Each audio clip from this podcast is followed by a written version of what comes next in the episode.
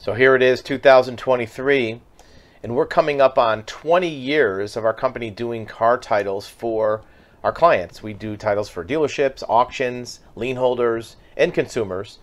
And a lot of times the question comes up what is the best way to get a title when it's a tough situation, a very hard, complicated situation? Look, if it's an easy title process, you could do a bonded title. Some people like to do the Vermont loophole, which we don't recommend, but some people just want to do it. Or you could do a duplicate title. But if you have a tough title problem, how do you solve that? What is the best way to go? A lot of times the inquiry comes from a dealership where they took a trade in and there's some complications with the title. Or there's a consumer that has an unpaid lien on the vehicle or a lien on the title record. How do you solve these? Well, let's take a look at three methods you can use to solve the most difficult title problems. The first, and remember, as you hear these, there might be something about these methods you don't like. I don't want to do that. I don't want to go through all this. That's fine, but you're not going to get a title unless you solve the title problem. Titles don't just magically appear. A title is a legal government document issued only by a government agency. You can't buy one from a company, you can't download one from the internet. You have to get it from the government, and the government doesn't hand them out just on your request or with a bill of sale. If there is a problem with that title, you have to solve that problem before the government's allowed to give you one. The DMV or Department of Transportation or whoever in your state gives out titles, they can't hand you one just on your say so. You have to have proper documentation. And if you don't, they're going to reject you. So here's how you solve those problems. The first method that we recommend to try is simply to get it signed by the prior owner or lien holder. If you have a, block on a title because there's a prior owner showing up in the system, or there's a lien holder showing up in the system, all they have to do is sign one form and you're off the hook. You can't sign the form. The DMV can't sign the form. Nobody in the world can sign the form except for the person listed in the title record. So, how do you do that? Well, I'll tell you how not to do it. Don't call them up and say, hey, sign this form for me, or get rid of this lien, or sign over the ownership. They're not going to do it. The lien holder or the lien, the owner or the probate, whoever it is, has control over that title. They have stuff to do in their life. They're not going to drop everything to solve your title problem. So make it easy for them. You fill out the form, you prepare all the documents, and mail it to them in the mail in an envelope, old school. We'll put a little arrow sticker saying sign here. Put a return envelope with your name and address and a stamp. So now what does that person have to do? All they got to do is sign their name, put an envelope, and put it in their mailbox. If you do that, your chances are pretty good that they'll help you. Look, most people want to help you solve your title problem if you make it easy for them. If you start demanding things and ha- cop an attitude and you know calling them up instead of sending them in the mail, you're going to get rejected. Why don't you want to call them up? Well, think about it. If you were just sitting around, whatever you're doing right now, watching this video, watching TV, eating dinner, and somebody called you up and said, Hey, fix my title problem for me, get rid of my lien. Who are you? I haven't had that car for years. I don't really care about you. I'm not going to jump through hoops to help you. I don't even know how to do it. You're telling them to find the form, fill it out, pass. They're not going to do it. So do the work for them. So all they have to do is sign it. Now, instead of getting some intrusive call barging in on their life, they get an envelope with a professional letter and a form asking them to do you a favor. Now, there's a different story, especially if you make the approach. This is how we do it write a letter saying, Look, I'm trying to get the car out of your name so you don't have liability. Most people are willing to help you, especially if you show them you're looking out for them. Right? That's number one. May not work. They might throw that in the trash, might go to the wrong place, they might not want to help you. Number two is you can do a court ordered title. And anytime customers hear that phrase, a lot of times they I don't want to do court, it too sounds too complicated. Well, it is complicated. But what's more complicated, doing that or not having a title? How complicated is it that you don't have a title for the vehicle? It's not going to magically show up on your desk one day. It's even not that complicated. All you have to do is you have to file three forms with the court where you live. You don't have to go anywhere else. You don't have to go to Vermont, other states, anywhere. You file a petition for ownership, you file a letter of non interest, and you file an affidavit of facts. Three forms. You sign them, you submit them to the court. Where you live, local to you, your county. The court will give you a date usually a week or two in advance or after you send them the forms. They're going to tell you to submit to them a couple things. Maybe a copy of your license, maybe if you have a bill of sale, maybe if you have some kind of receipt, you submit those forms to them. If everything checks out okay and you're not trying to do anything anything devious or underhanded and the vehicle's legitimate, it's not stolen, no liens, no salvage, no back taxes, nothing like that, they'll give you what's called a judgment of ownership. That makes you legally the owner of the vehicle. You could walk into DMV, slap that on the counter, and get a title because you're going over the head of the DMV, right? You're going beyond what the DMV is allowed to do. You're going to the boss of the DMV, so to speak. The problem is sometimes people feel like they don't want to do that or they shouldn't have to do it or I deserve my title. That's great, but until you do something that solves the problem, you're still going to have no title.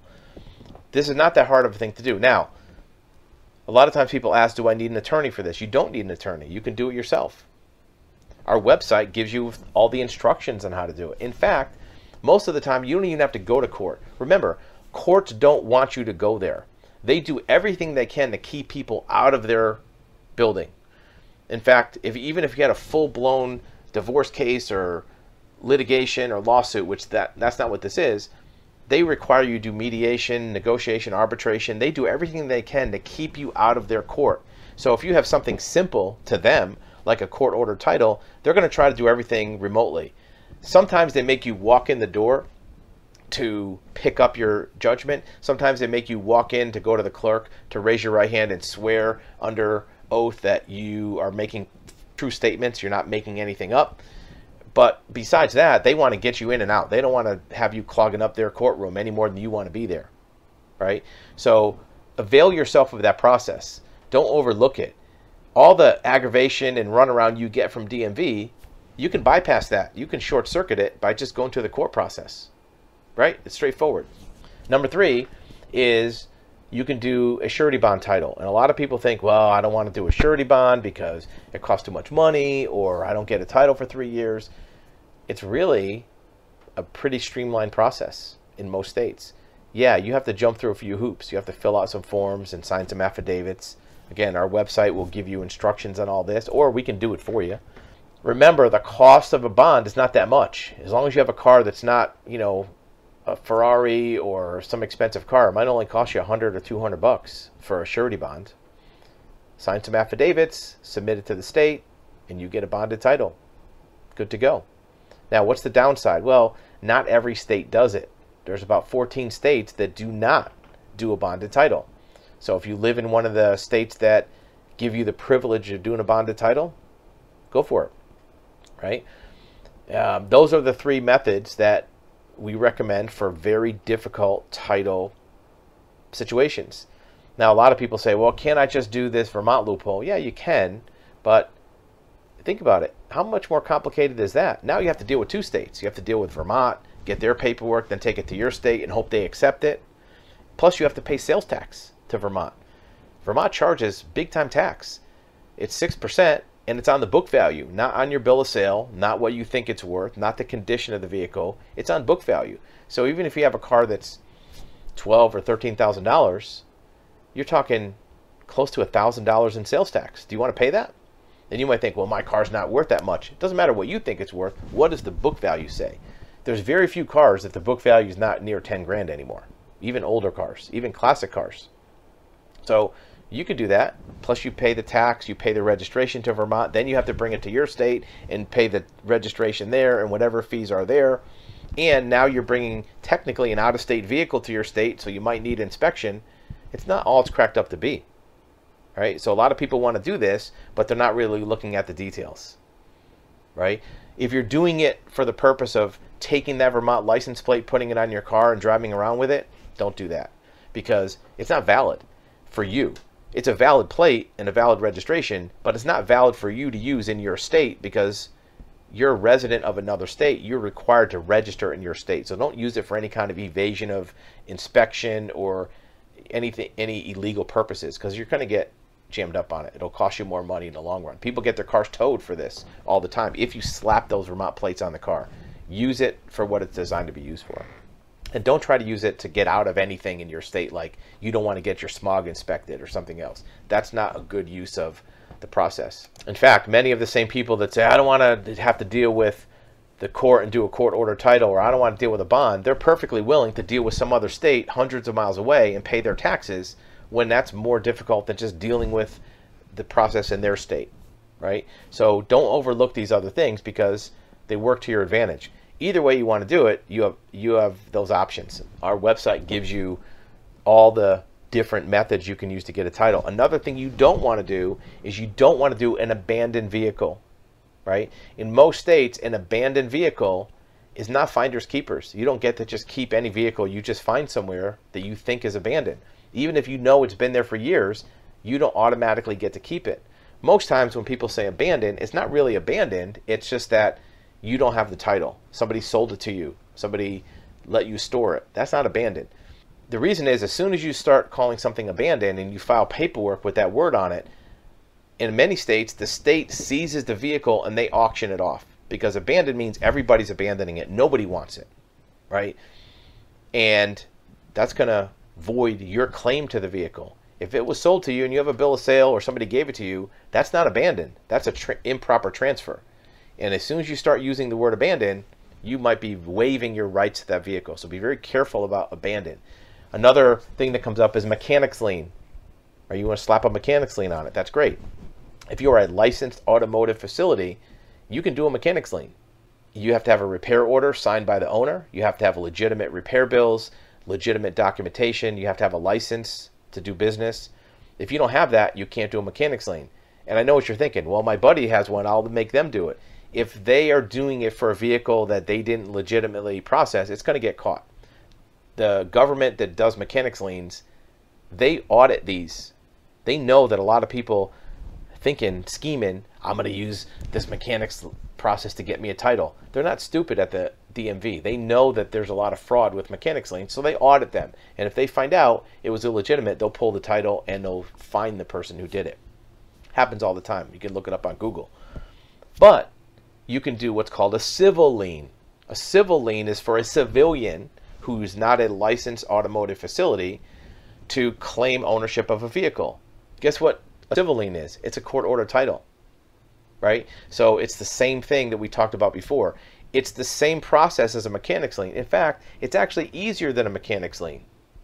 A court order title or civil lien is an easier process than a mechanics lien. So if you're thinking, I want to do a mechanics lien, make life easy on yourself. Do a court order title because it's it's an easier process. It's the same thing without all the requirements of a mechanics lien, where you may not have to send certified letters to owners and lien holders and have a repair bill and have a license and have a sign on your on the wall showing your storage rates. You don't have to have all that for a civil lien or court order title, right?